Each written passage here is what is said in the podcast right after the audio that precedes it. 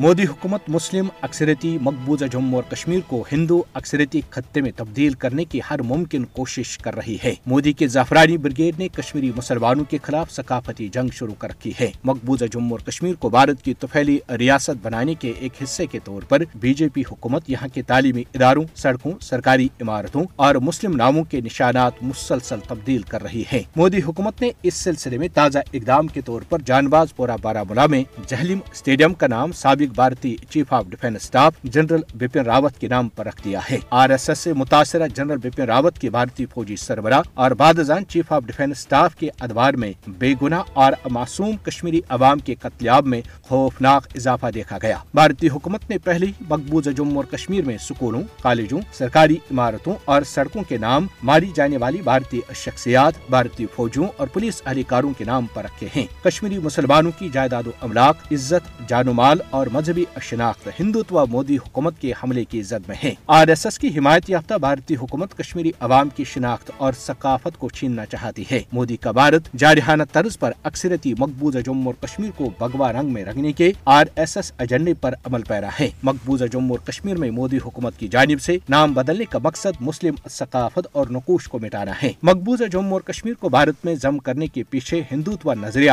اصل محرک ہے مسلم اکثریتی مقبوضہ جموں اور کشمیر کو ہندوتوا رنگ میں رنگنے کے لیے ہندوؤں کی بالادستی اور ہندو طرز زندگی کا قیام ہے۔ فسطائی مودی کی جانب سے پانچ اگست دو ہزار انیس میں غیر قانونی اقدامات کا مقصد کشمیری عوام کی شناخت اور وقار کو چھیننا تھا۔ مقبوضہ جموں اور کشمیر میں قبل از اسلام ہندو تہذیب کا دوبارہ احیا بی جے پی اور آر ایس ایس کا بنیادی ہدف ہے۔ کشمیری عوام مشترکہ طور پر مودی کی جانب سے مقبوضہ جموں اور کشمیر کو ہندو بنانے کی مضموم کوششوں کو ناکام بنانے کے لیے ہر وقت تیار رہتے ہیں۔ چاہے کچھ بھی ہو، اہل کشمیر اپنی منفرد شناخت اور ثقافت کے تحفظ کے لیے پرعزم ہیں مودی اور اس کے حوالیوں کے شیطانی ہتھ کنڈے کشمیری عوام کو ان کی منصفانہ جد و جہد کرنے سے روک نہیں سکتے۔